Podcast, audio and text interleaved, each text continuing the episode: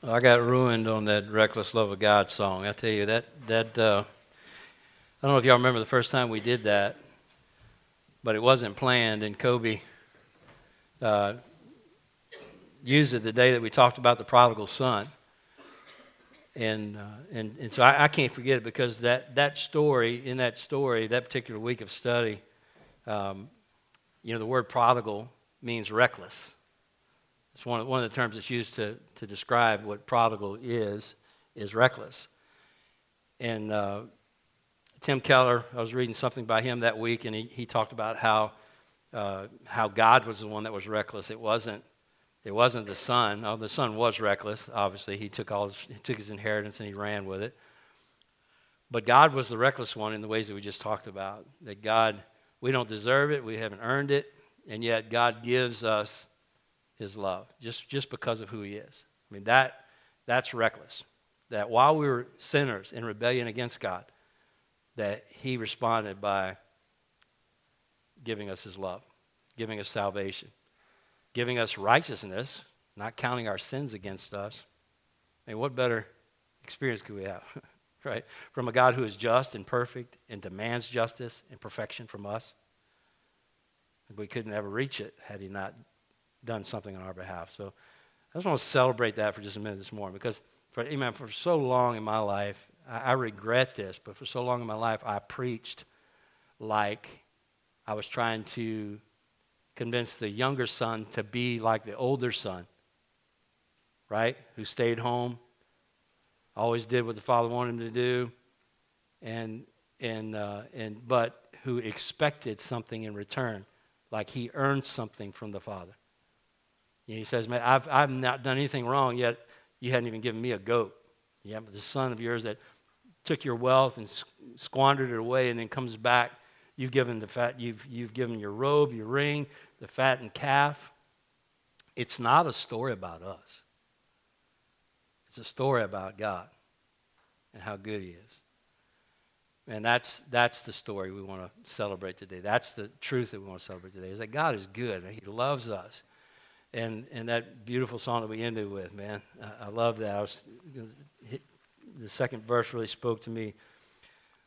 Uh, Lord, uh, now indeed I find Thy power and Thine, thine alone can melt the uh, can yeah change the leper spots and melt a heart of stone. That's where we're going this year. It's what we're talking about. Is until we see and experience and believe and really really honestly feel, I think, eventually feel an appreciation for the love of God, the depths of His love, the, the gift that He's given us. And, and we really understand the depths of that, that, that our hearts are never going to be changed. You know, just about everybody in this room, as far as I know, and some of you I don't know, but just about everybody in this room has a relationship with God through Christ. You began that relationship. But for whatever reason, you know, I think, I think it takes time for us to really, for this to kick in, for the reality of what God's done for us and who He is to us and how much He loves us, for that and who, all, who His character is, and for us to understand that and experience that in ways that will affect our hearts. It takes time for that to happen. But I think we're there, church. Those of you that are gathering place people and you've been here for a while, I think we're there. I think that's why God wants us to make this transition to now begin to be more focused on enjoying the relationship we have with God, the things that we've discovered about God, walking in those, fighting against the enemy who's trying to destroy us and trying to keep us from enjoying God and knowing God for the sake of a community that surrounds us that has misconceptions about God.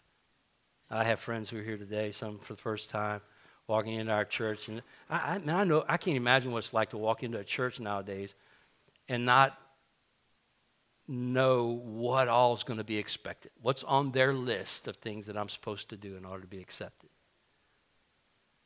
And that, that's religion, and it's, and it's dead, and it's, and it's uh, the result of what I was a part of for lots of years, and that is trying to talk people into acting like the older son instead of talking people and, and let, helping people to see how good the Father is. When we start shining our light to people, when we start understanding how good God is, and we start passing that on to people, Not because we have to, not because we have a memorized plan, we go to this many places and we go here and we make it happen, but just because we do life. Because when we do life, people see us and they see how, how much we enjoy life. They see how good it is and how different we are because Christ is in us and He's moving in us and we're not following a list that's dead and, and, and heavy, but we're just walking with God. People are drawn to that. They're just drawn to that. It doesn't matter what we do or who we are. I, I hope that those of you that walked in today found a church full of people who are loving and accepting. I hope you did. You know, we, we tend to love on ourselves a lot. but I hope you got loved on today. And I hope you can sense that, that this is a place where there's no judgment. There's no, you know, Jesus didn't come to the world to condemn the world.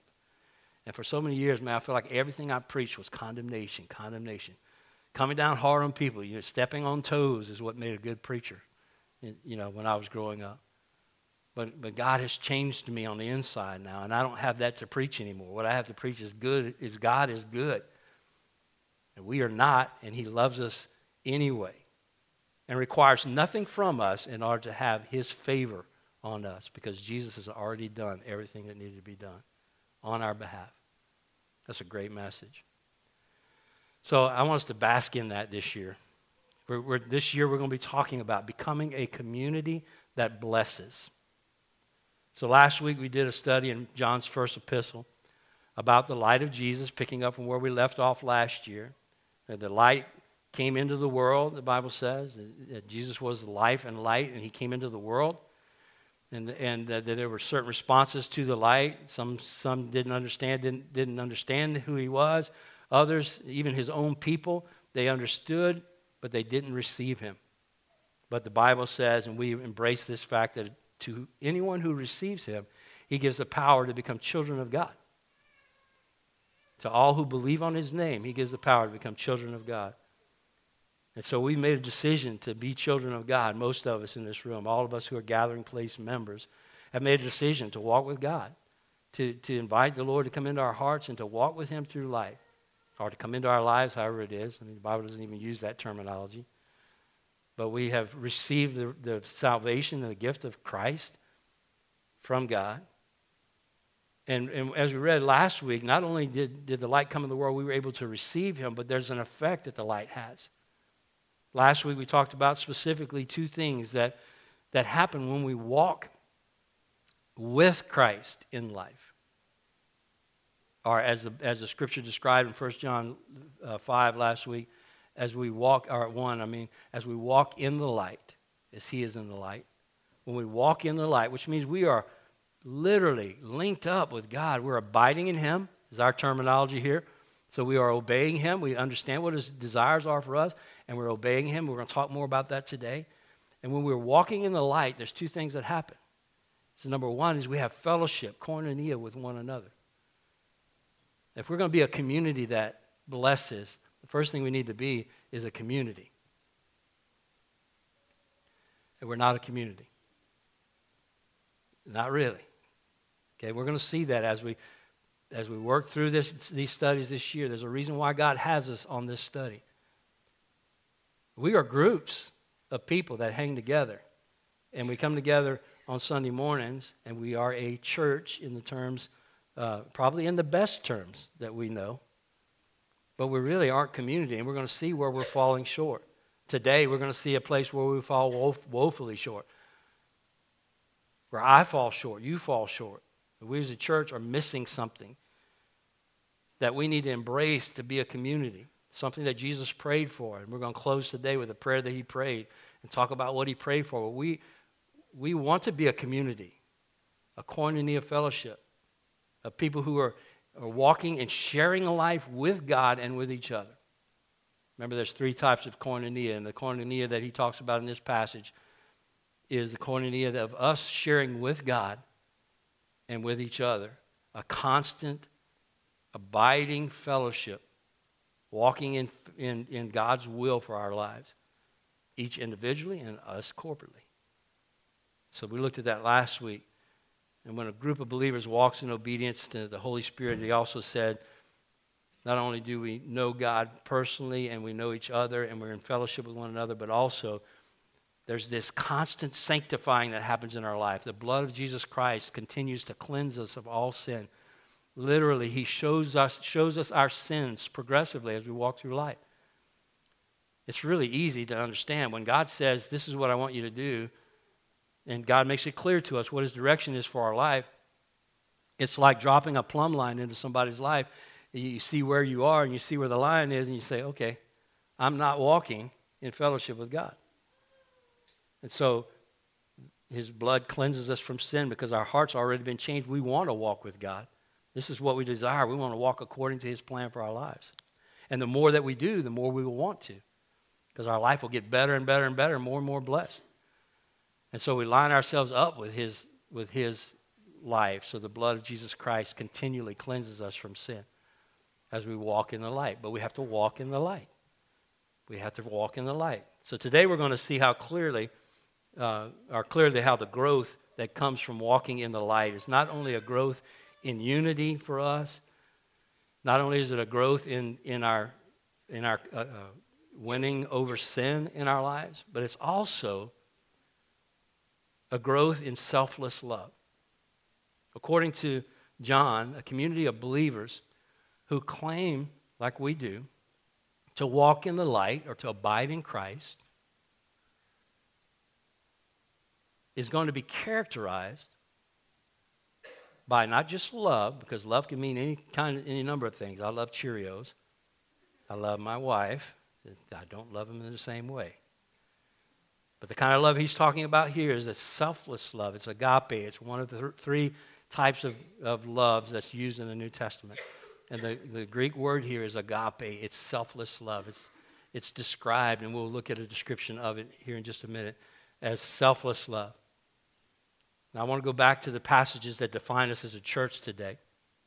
Our, our de- defining passages are found in the message of Christ to his disciples in the final words uh, of his life prior to his crucifixion, in those final hours between the upper room experience of the Last Supper to the crucifixion of Christ. He has these encounter, this encounter with Christ that we've received as our direction as a body, and that is the message of abiding.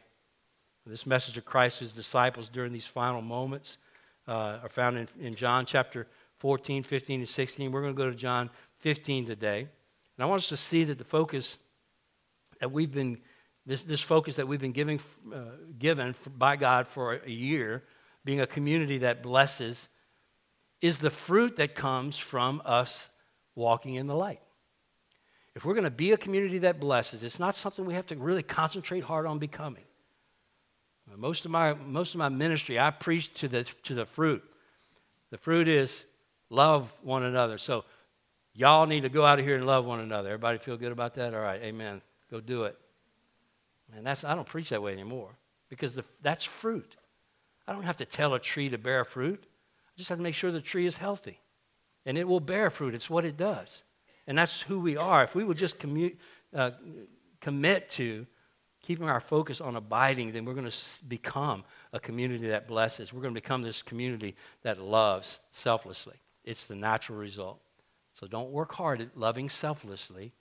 Work hard at coming to know Christ and obeying what he says, and that's going to be the result. Look at it with me in, in verses 4 through 17. Jesus says this in John chapter 15, 4 through 17 Abide in me, and I in you, as a branch cannot bear fruit by itself unless it abides in the vine. Neither can you unless you abide in me. I am the vine, you are the branches. Whoever abides in me and I in him, he it is that bears much fruit. For apart from me, you can do nothing. If anyone does not abide in me, he's thrown into the, uh, he's thrown away like a branch and withers and the branches gathered, thrown into the fire, and burned. If you abide in me and my words abide in you, ask whatever you wish, and it will be done for you. By this my Father is glorified, that you bear much fruit, and so prove to be my disciples. As the Father has loved me, so, I have loved, so have I loved you. Abide in my love. How do we do that? If you keep my commandments, you will abide in my love, just as I have kept my Father's commandments and abide in his love. These things I have spoken to you, that my joy may be in you, and that your joy may be full. This is my commandment. that you love one another as I have loved you. Greater love has no one than this, than someone lay down his life for his friends. You are my friends if you do what I command you.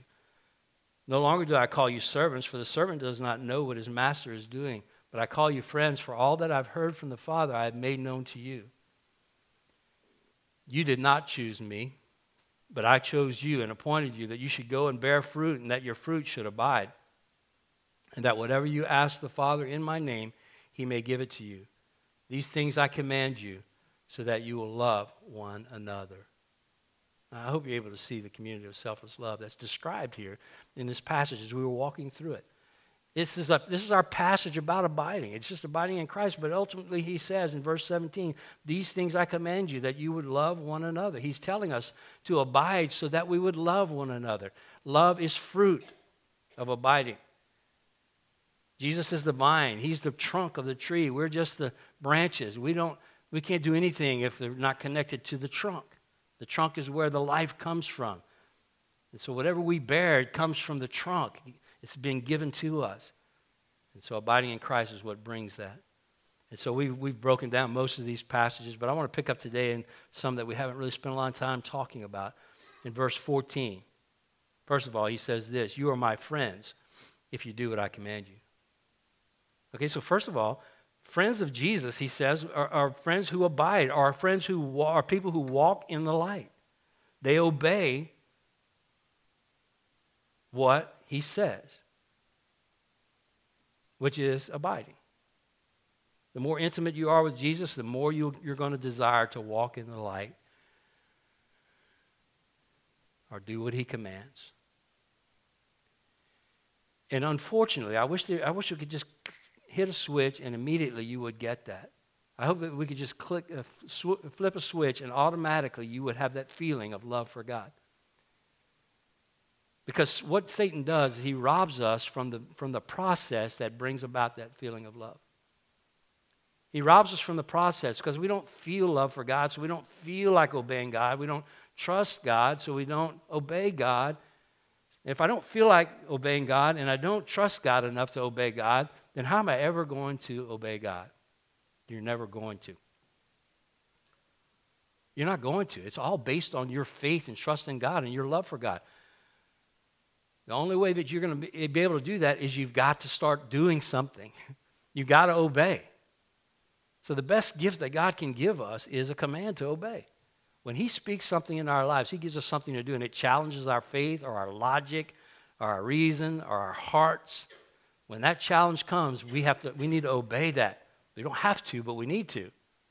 I encourage you to because that's, that's where love comes from.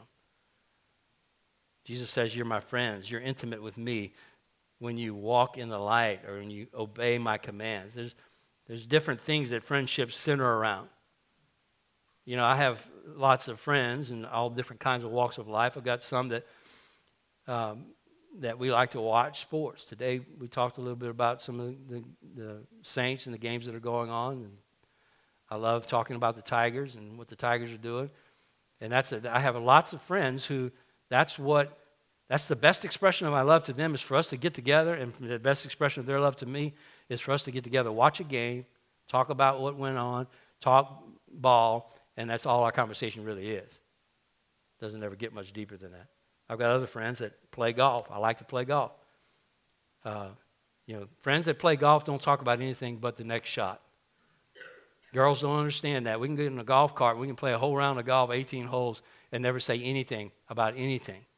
My brother in law and I play, play, golf, and sometimes I'll come home and say, Tilapia will ask me, you know, how did, what did y'all talk about? Golf. I mean, we talked about the next shot. We, that's what we do. We talk golf. The best expression of love to a, a guy who likes to play golf, one of my friends that play golf, is playing golf, hunting. I was talking this morning with Bryce about hunting. They went this morning before church. Uh, that's commitment. Not only because they went early, but because they went cold today. But I love to hunt. I, you know, we can talk hunting all day long. I got pictures to show you and videos, and I got a deer that I videoed the other day that I've shown some guys this morning. I love talking hunting with people that love hunting.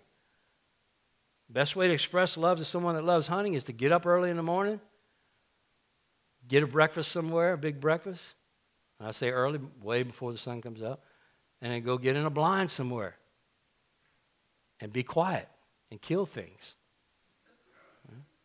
I know some of you don't get that, but that's, that's an expression of love. You don't get that. Some, some people, I do like to read and study Scripture as well. Some of you thinking, what kind of heathen is that? Pastor of this church. I love to read Scripture. I love to study the Scripture. I love getting new discoveries about God in Scripture. And there are certain guys that I love to sit and talk about Scripture with. Best way for us to express love to each other is to sit over a cup of coffee at Hidden Grounds Coffee Shop and talk about God. Talk about applying truth to life, new truth that we discovered. So, friendship, with some of you don't understand that. Probably my, my hunting friends don't understand my coffee friends, you know, or my, my reading friends. Some of my reading friends don't understand my golfing friends. And some of my, all of my girlfriends don't understand any of my friends, right? Because our, our friendship is based on a whole different thing. Okay, so understand this, church. I know it's hard for us to understand this, but listen. You will discover this if you ever get it.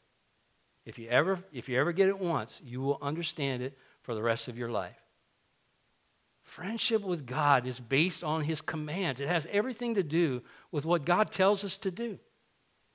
It has everything to do with us hearing and understanding the will of God and obeying what He says. Friendship with God is totally centered around walking with Him in obedience. It's the only way that we can walk with Him. Literally. We can't abide in Christ. We can't walk with Him and be intimate with Him if we don't hear His commands and obey what He says. So that, that's not burdensome. Jesus didn't give us commands to say, I will tell you what to do. I hate that word commands because it gives such a negative connotation to us. But just think of it this way this is Jesus' expression of love to us. When He gives us commands to follow, it's an expression of love to us. John chapter 14, verse 21 says this Whoever has my commands and obeys, obeys them, he is the one who loves me. And he who loves me will be loved by my Father, and I too will love him and show myself to him. You hear what he's saying? Here's what he's saying ultimately You want to know me intimately? I'm going to show you myself. I'm going to reveal myself to you. And here's all you got to do I'm going to show you how to, what to do. You do it, and I'm going to reveal myself to you. So Moses comes to know God as, as ruler of all the elements whenever God tells him to go tell Pharaoh there's going to be a plague, and he goes and tells him, and there's a plague. He reveals himself to Moses because Moses obeyed what God said. Or he tells Moses to throw down your staff, and he turns it into a stick or throw down your staff and turns it into a snake. It already was a stick. And, and Moses runs from it. And he, and he has this experience with God where he obeys what God says, a simple obedience, but then God does something only God can do because he obeyed. One is Moses' expression of love to God. When he throws the stick down, that's his expression God, I love you, and I want to know you more. What I know about you is enough to, to make me want to know, know you more. And so I'm going to do what you say. And God's expression of love to Moses is watch this. Psst. Snake. And then he does a good, better thing when he says, pick up the snake. And Moses' faith had to grow for this one because he ran from it and he picks the snake up and God turns it back into a staff. And that, be, that begins this intimate relationship that Moses has with God, and he walks with God as a man as no other man did in his day, and he leads God's people out of bondage in Egypt. Frees God's people. He becomes a leader and at the, end has progressively more difficult tasks that he has to do. Tasks like standing in front of a sea with an army at his back and, and, and no place to go but forward and people all around him whining and complaining and saying, I wish, why, what did you do taking us out of Egypt? Nobody on his side stands alone. And he says, God, what do I do? And God says, Hold up your staff. Tell the people to stand still and see the deliverance of their God. He holds up his staff. God parts the water. Now Moses knows God in a deeper way. You're not going to know God intimately until you obey what he says. His friends are those who obey him. So, our way of developing intimacy with Jesus is to walk in his commands and in his way of loving in his way of loving us is to give us commands and ultimately to reveal himself through those commands Now, what he says in this passage is obeying his commands changes the status of our relationship with him. When we obey because he tells us to, and, that, and we, we obey because we have to, because we ought to, because we're supposed to, because the preacher told us to, because he preached a sermon that made us feel guilty and shamed. That's servants, that's not friends. Jesus says in verse 15, No longer do I call you servants, for the servant does not know what his master is doing. I've called you friends. For all that I have heard from my Father, I have made known to you. The friends of God who would walk in the light have to have light to walk in. If we're going to be friends of God and obey what He says, then this specifically means that He has to tell us what He's doing. How, how are we going to walk in the light if He doesn't tell us what to do? Remember that for a person that walks in the light, it means that God shows us what to do. Literally, this is what He does. If we're walking with Jesus, then all he has to do is show us where he's going because we're going with him, right? Y'all get that? Say, oh, yeah. If, if, if we're standing around and I say, I'm going to, uh, and you say, hey, I need to go to the restroom, and I say, well, I know where it is, just follow me. Then if you go with me, you're going to end up in the restroom. If you don't, you no telling where you'll end up. Okay, it just makes sense. If we're walking with somebody, we're going to end up where they are. And so Jesus tells us here that what basically what we're doing is is we're walking with him. He's not calling us servants, we're walking with him. This is the way that that's the way that Jesus knew how to live. Remember in John chapter 5, look at the verse with me, verses 19 and 20. Remember what Jesus said about what he does, and he was our example of how to walk with God. Jesus was our example. This is what he said about it. Jesus said to them, Truly, truly, I say to you, the Son can do nothing of his own accord, but only what he sees the Father doing. For whatever the Father does, that the Son does likewise. For the Father loves the Son and shows him all that he himself is doing. Here's all Jesus needed. Because the Father loved him, he showed him what he was doing, and he invited him to go with him. And Jesus said, I'll do nothing on my own. I'm only going to do whatever the Father's doing. If we're abiding in Christ, walking in the light, then we are a community of believers who are walking wherever God goes. We're going where He goes. That's the way He lived. And so Jesus loves us by showing us what He's doing so that we can walk with Him in life. Remember that verse said He no longer calls us friends because He shows us what He's doing. He no longer calls us servants but friends because He shows us what He's doing. Now, there are reasons that people exclude themselves from walking with Christ. And there might be some of you here today who would find yourself right now thinking, well, okay, well, I can't, I can't walk with God. I can't walk with God because I'm too bad. I mean, Glenn, you don't know. I mean, I'm here today and I look pretty good. I mean, I'm not wearing a mustard yellow sweater, but I look pretty good. I had to talk myself into putting this on this morning. But I look pretty good this morning. I'm, I, am here. I got up. I got out of bed. I made my effort. I showed up at church. If you think that does something for you, you're missing it. Being in this building doesn't do anything for you. Getting up and, and fighting a fight, and listen, I'm glad you did, but it, what happens now, while you're in this building, while the word is being preached, while we are worshiping God together and, and fellowshipping with each other, what you get out of this that strengthens your relationship with God is what matters. But some of you think you're too bad. You think, man, I'm, I'm too bad. God doesn't want anything to do with me. You're excluding yourself from being a God's friend. Some of you think that you love sin too much, and that excludes you from walking with God. Can I tell you something? You're never going to stop. The part of you is never going to stop loving sin until you get out of this body. We've had this discussion over and over again, but remember, the Word of God. Paul said, The things I want to do, I don't do. The things I don't want to do, I keep on doing wretched man that I am. It's the members of my body waging war against my mind. The, the, the in, eternal part of me, the Jesus part of me, wants to live com- perfectly, but I keep on messing up. Don't beat yourself up, and don't think that you're excluded because you love sin too much. Okay? Until we get rid of these bodies, we're going to love some sin. Now, the eternal part of you doesn't want that sin in your life, but you're going to have that struggle. But don't exclude yourself from being a friend of God because you love sin too much. That's what he came for, to give us something to love more than sin. But we're never going to get there if we don't obey God. Don't think that God would consider, uh, some of you don't think that God would consider you his, his, uh, his friend. Some of you think that you can't hear God to obey him. And so you exclude yourself. Listen, I promise. Listen, this is what God loves. God loves us to have childlike faith. For too, for too many years, when I preached, I acted like somebody who was above everybody else, who had all the answers, who could hear from God, and nobody else could. So y'all just come to me and get your answers. That's how I acted. I didn't do it intentionally. I really just, you know, I was trying to pursue something, but that, that's, what I, that's what was modeled for me, is that I'm supposed to be the pastor who has everything together. I'm supposed to know all the scripture and not, not let anybody catch me not knowing anything.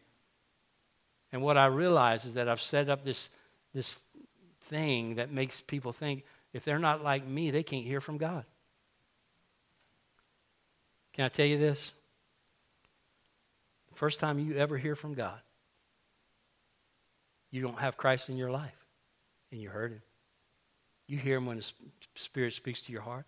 It's not your responsibility. Keep that childlike faith. God will continue to speak to you. You don't have to have a seminary degree to, to, be, to hear from God. It's the biggest lie that Satan sells out there. It stops us from being friends of God, that, that we can't hear God's voice. How can I obey his commands if I don't know his commands and I can't understand his commands because I don't understand the King James Version or I don't really understand the Bible? The Holy Spirit came for that purpose, to help us to understand, to know what God's word is saying. So quit excluding yourself. Listen to what he said in verse uh, 16. He said, You did not choose me, but I chose you and appointed you, that you should go and bear fruit, that your fruit should abide. And so, whatever you ask the Father in my name, he may give it to you. A couple of things out of that verse. Listen, first of all, rejoice in this fact you've been chosen by God. Not because you're good, not because of your potential. God didn't choose you because he thought you're going to be a good person one day. You've been chosen by God because God loves sinners. He loves you. He created you and loves you. It's who He is. He can't help Himself but love His creation. God loves you. You're chosen by God. He chose you and arranged it so that you could walk in the light. He gave you a way to walk in the light that's not dependent upon you. And that's by receiving the free gift of Christ, the righteousness of God put in your hearts. He takes out our heart of stone and gives us a heart of flesh and puts his spirit in us. That's God's gift to us. So you can walk in the light. You're chosen by God. He also said we're appointed by God. We bear ongoing fruit because we've been appointed by God. A life results from a person walking with God. A church results from a body who abides, obeys, walks in the light. We need to recognize that we've been appointed by God to bear fruit. And the only way we're going to bear fruit as people of God, individually and corporately, is if we abide in Him. We need to know what God's saying for us to do, and we need to do it.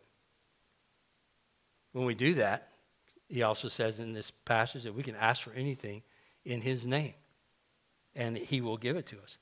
That's as we're abiding, as we're obeying, as we're seeking His will, walking in the light, we're seeing where He's going and we're adjusting our lives to, to it. So when, we, when God literally, I mean, we're not going to see Him, but when God reveals to us that He's working in a certain way, in a person's life, for instance, and we say, okay, I see God's working in that person's life, I'm, I'm going to join God in that, then here's what we can Im- immediately begin to pray God, touch his life. God, change his life. God save his life. God, whatever it is that that person needs, we can pray with God. We can pray for that, and it will happen. You know why? Because all we're doing is we're adjusting to where God, what God's doing.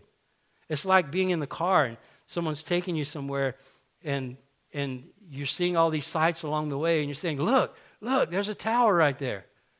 I like to laugh at you. Read every sign. Fred's Bank, you know, whatever.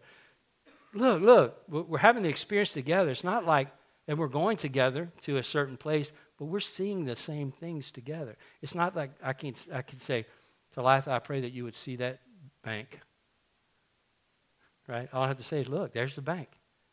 And that's the way it is with Jesus. When we see where he's going, what he's doing, we're already on board with him. We're going with him where he's going. So whatever we pray for is going to happen. Now, what specific type of fruit does Jesus mention in this dialogue with his disciples? I want to bring this up because this is ultimately where we're going today. A church that's going to be a community that blesses is going to be a church that has abiding love. Verse 17, he says, These things I command to you, that you will love one another. He says, I've, I've told you these things about abiding so that you will understand where selfless love comes from. And I want you to know that any fruit that comes from me is born out of selfless love. Listen, church, I'm going to say it again because that's probably the most important statement we're going to hear today. That any fruit that comes from God, if He's the vine and we're the branches, if any fruit that comes from God is going to be born out of selfless love. It's not going to come from selfishness, it's going to come from selflessness. I can hear God saying to us, wanting to say to us today, I'm not giving you any commands that are about you, but rather, every command that God gives us, listen, everything that God gives us in the form of a command, a something to do, a way to respond, a job to take, a person to spend time with, uh, uh, an activity that, that gives us peace and recreation. All of it, even those things that seem to be about us, are not about us. Ultimately, they are about giving God's love to others. It's about love being expressed. This is where we need, church, to make a shift in our thinking. Y'all with me? Okay, this is for us. And, and this is where we need to make a shift in our thinking. Ultimately, the Holy Spirit gives us commands to follow. Not so that we could do the right thing, He gives us commands to, to follow so that we can know God in His love, and that as a result of that, love others with His love. Now, we're more interested in being known for being spiritual. Across the board, Christian people we're more interested in being known for being great preachers and teachers, having a great preaching ability, a great teaching ability. We like being known for having deep knowledge about the Bible. We like being known for having faith that perseveres in the toughest situations and circumstances that arise. We want people to see that we have strong faith. We like to be known for being spiritual in the way of giving lots of money to the church or to certain causes taking a high percentage of our income and giving it away to somebody else. We, we want to be known for being persecuted for the Lord being a kamikaze Christian. You can, where I'll go where nobody else goes for Jesus' name. That's what we want to be known for. That is not what God wants. Listen to what he says in 1 Corinthians 13. It's one, one, of, your, one of the most read verses all of you have heard it before, probably, but listen to it carefully and what he says. All these things that we, that we want to be known for are listed in the first three verses of chapter 13. He says, If I speak with the tongue of men and angels, so if I speak, like I got, I'm a powerful preacher, speaker, and have not love, I'm a resounding gong or a clanging cymbal. If I have the gift of prophecy, and can fathom all mysteries and all knowledge. I'm a deep theological thinker. And if I have faith that can move mountains, no matter what the circumstances, I'm always at peace because I got this strong faith. But I have not love. I am nothing. If I give all that I possess, everything, now listen, everything. What if you sold all that you had and took all the money in the bank and you gave it away to the poor? You know what God says? If there's not love tied to that, if it, if it is not coming out of the vine, if it doesn't come out of walking in the light, which is always going to be in a consideration for other people, then it's, he says, even if I surrender my body to the flames, I gain nothing. Listen, if we are intimate with the Lord, if you are intimate with the Lord, you're going to find yourself becoming progressively more selfless. If you are walking in the light, here's what's going to happen. Every command that God gives you is going to lead you to become more selfless.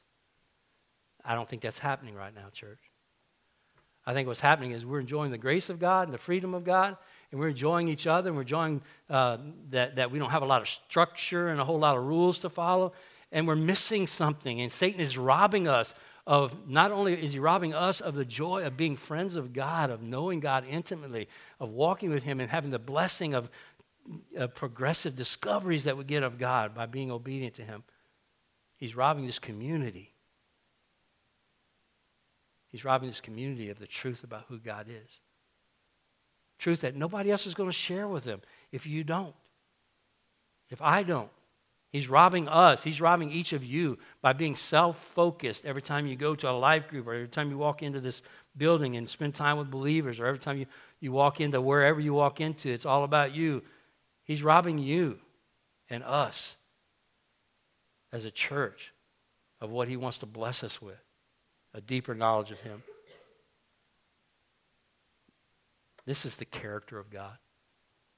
And the only way that we're going to understand that, listen, we have to realize that if we are really walking in the light, this love is going to be prevalent. It's going to be obvious. It's going to be all up in us.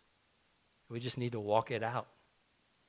Listen to the way the Bible describes John in his epistle, 1 John chapter 5 or 4, how he describes God Himself. You want to talk about God's character. Anything that comes from God is going to be consistent with this. Verse 7, chapter 4. Beloved, let us love one another, for love is from God. And whoever has love has been, whoever loves, that is agape love, same kind of love, whoever loves selflessly is born of God and knows God. And anyone who does not love does not know God because God is love. And this is the kind of love. In this, the love of God was made manifest among us. God sent his only Son into the world so that we might live through him. Totally selfless love. While we're sinners, God sends his Son into the world. That's love. That's agape love. And this is love. Not that we loved God, but that he loved us and sent his Son to be the propitiation for our sins, to pay the price for our sins. Beloved, if God so loved us, we ought also to love one another. No one has ever seen God, but if we love one another, listen, God abides in us, and his love is perfected in us. Everything God tells us to do, abiding in him is obeying him. Everything he tells us to do is going to result in the world around us seeing the love of God. They will see God when they see our love. They'll know we're his disciples when they see our love. And picking up in verse 16, I want to read verse 16 and 17. It says this So we have come to know and to believe the love of God, uh, the love that God has for us. God is love. And whoever abides in love abides in God, and God abides in him. By this is love perfected with, with us so that we may have confidence for the day of judgment, because as he is, so also are we in the world. The only community of people who can truly love selflessly, according to this passage, according to this teaching, is this. He says, the only ones that can love this way are people who have two characteristics. Number one, they are born of God you settle that issue for yourself today. As you ever come to a place in your life where you've said, where you have realized that what God has done for you, that Christ wants to save you, that, that, he, that Jesus came to give you life and to, to reconnect you with, with the Father. You've been separated from God, and God wants to connect you back with Him through Jesus. And all you got to do is just receive the gift. If you've never done that, that's the first thing that needs to happen. That's called being born of God. Nicodemus came to Jesus and says, What do I have to do to have eternal life? Jesus said, You must be born again. You got to start from scratch. So being born of God is the first characteristic. Most of us in this room have that. If you're a member of this church, you've at least said you have that, that you've come to that point in your life.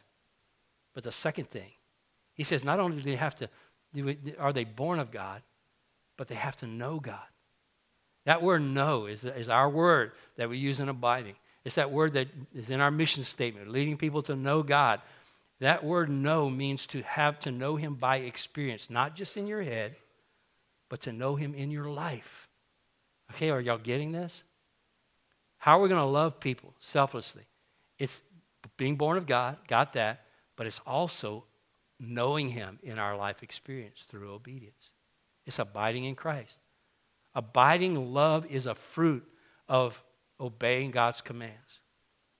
Selfless love for other people will only happen in your life when you have a relationship with God and you are walking in that relationship, walking in the light. You're not going to love selflessly without it. We don't love selflessly. We have our moments, church. Listen, I'm not I'm saying we, not you. Y'all hear me say we, right? All right. We have our moments.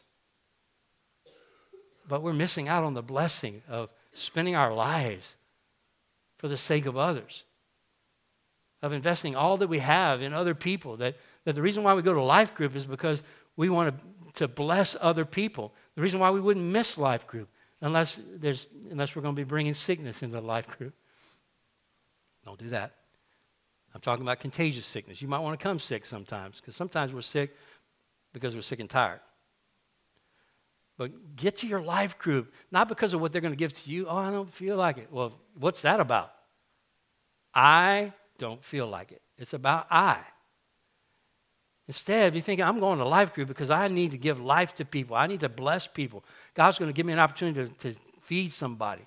I might get something out of it, but it's not about me. Selfless love is being by practice is letting God's heart fill us so that we're concerned about others that person that nobody wants to spend any time with, nobody's going to ever spend time with because there's something about them that's not attractive or, or, or that repulses people.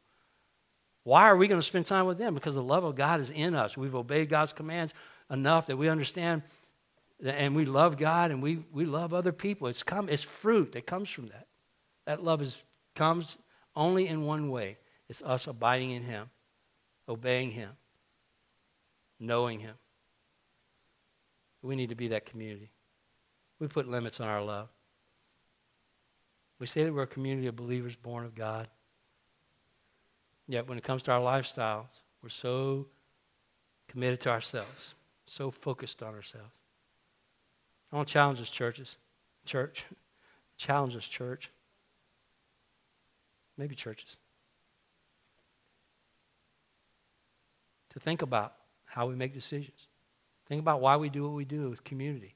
Think about why we don't do what we do in the big community. There's some changes that need to happen. There needs to be a shift in our thinking. We chose this church, lots of us, based on our wants.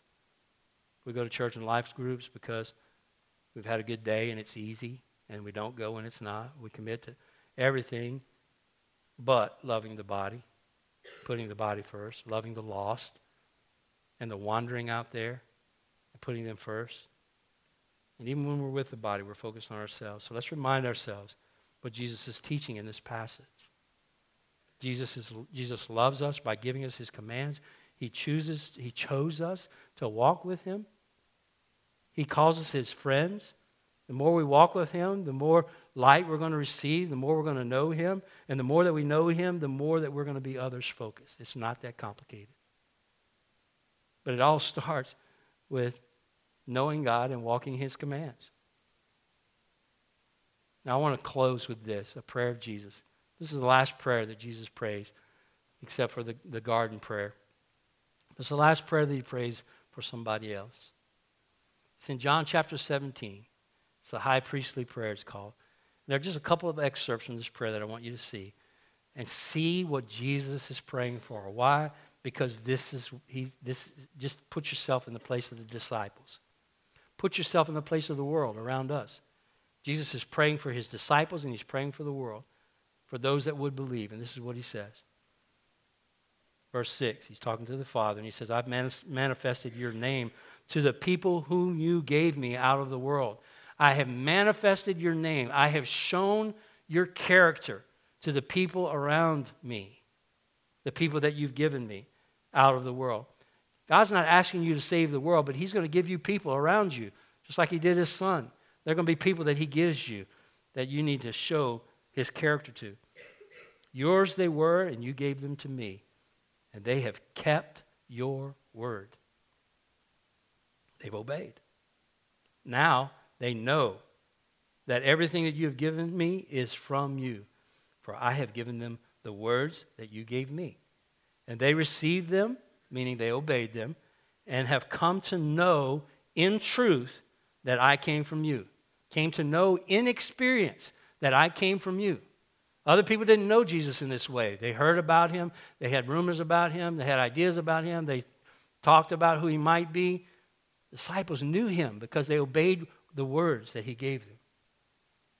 And they have received them and have come to know in truth that I came from you, and they have believed that you sent me. Now, this is the personal experience of each disciple that walked with Jesus. They kept his words and they came to know the truth about Jesus.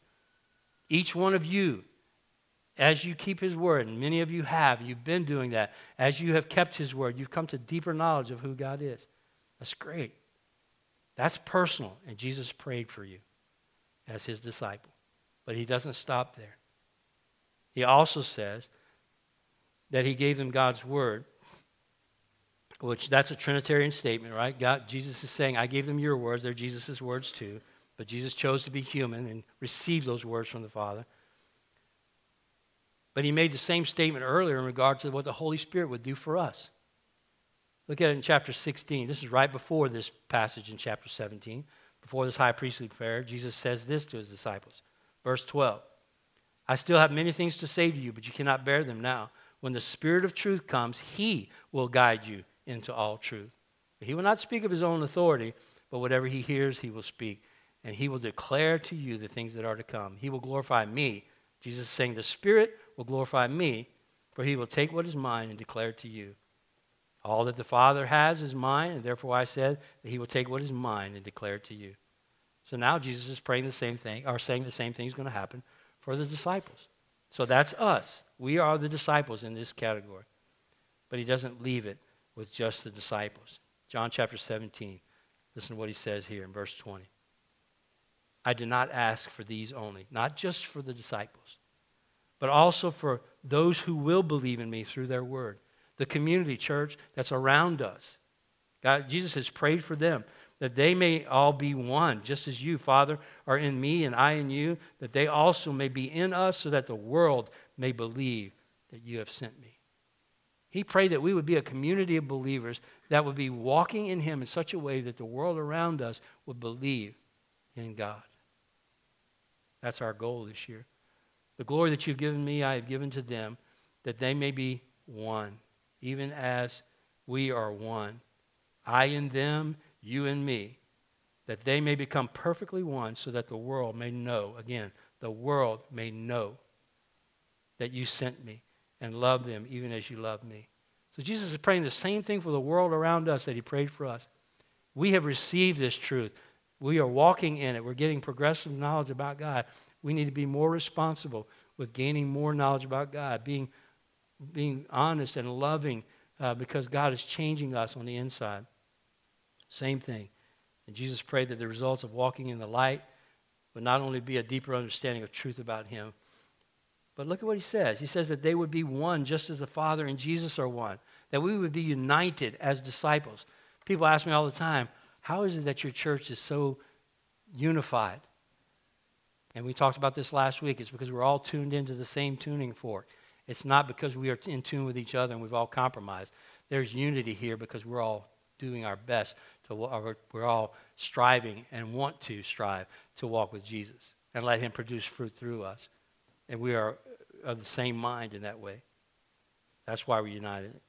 But then he also says that others would believe as they see the glory of God in our unity. It's weird to people in this community that we walk together, that we're not talking about each other behind each other's backs, that we're not out in the community knocking each other down, that we have, that we have not had a dissenting vote on anything that we voted on as a church in 10 years.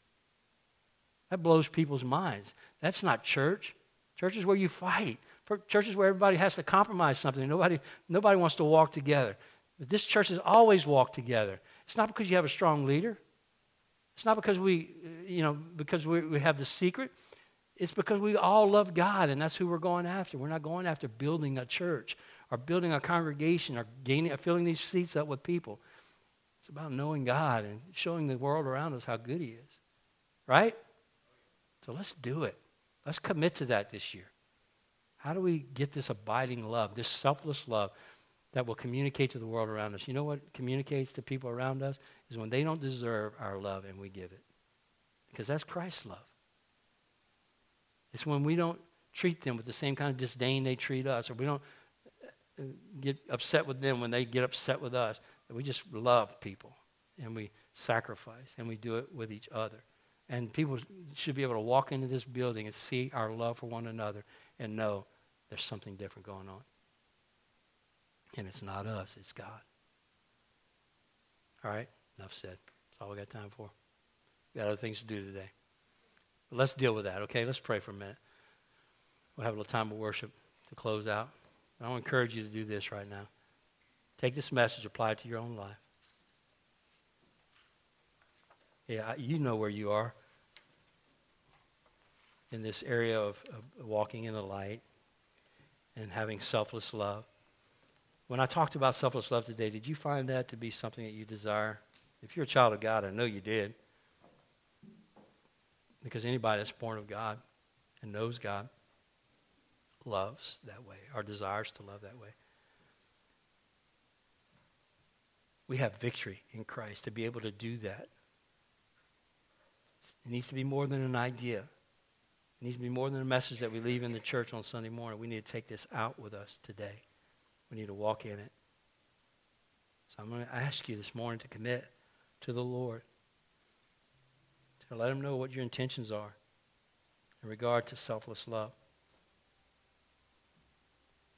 Which means you're, you're saying to God, not only God, do I want not I want to love this way, but God, I know what it takes to love this way. I have to abide in you. I've got to obey what you say. I've got to be your friend and walk in the light because that's going to be the fruit that's produced whenever I walk with you. So really our commitment today is a commitment we make over and over again in our lives. God help me to abide in you. I'm more committed. I have a deeper appreciation for what this will produce, not only in me, but in this congregation and in the community. Lord, we want the world to see you. Jesus, make it so today. We worship you for being a God who loves us in the middle of our sin, God who doesn't expect anything from us, but instead have, has met every expectation by sending a perfect Son to die on our behalf and to give us his righteousness. So we rejoice in that today, God. Help us to walk with you, to trust you. If you gave us, the, gave us Jesus and eternal life and righteousness, why would you not also with him freely give us an incredible life? Jesus, you said you came to, the, to, to give life and to give it more abundantly. Help us to believe that. I know that Satan is whispering in our ears constantly that this life is not good. It's hard. It's it's work.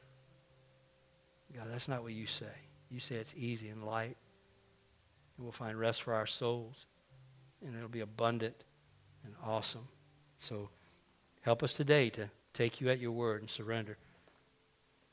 Help us to walk it out this week. In Jesus' name.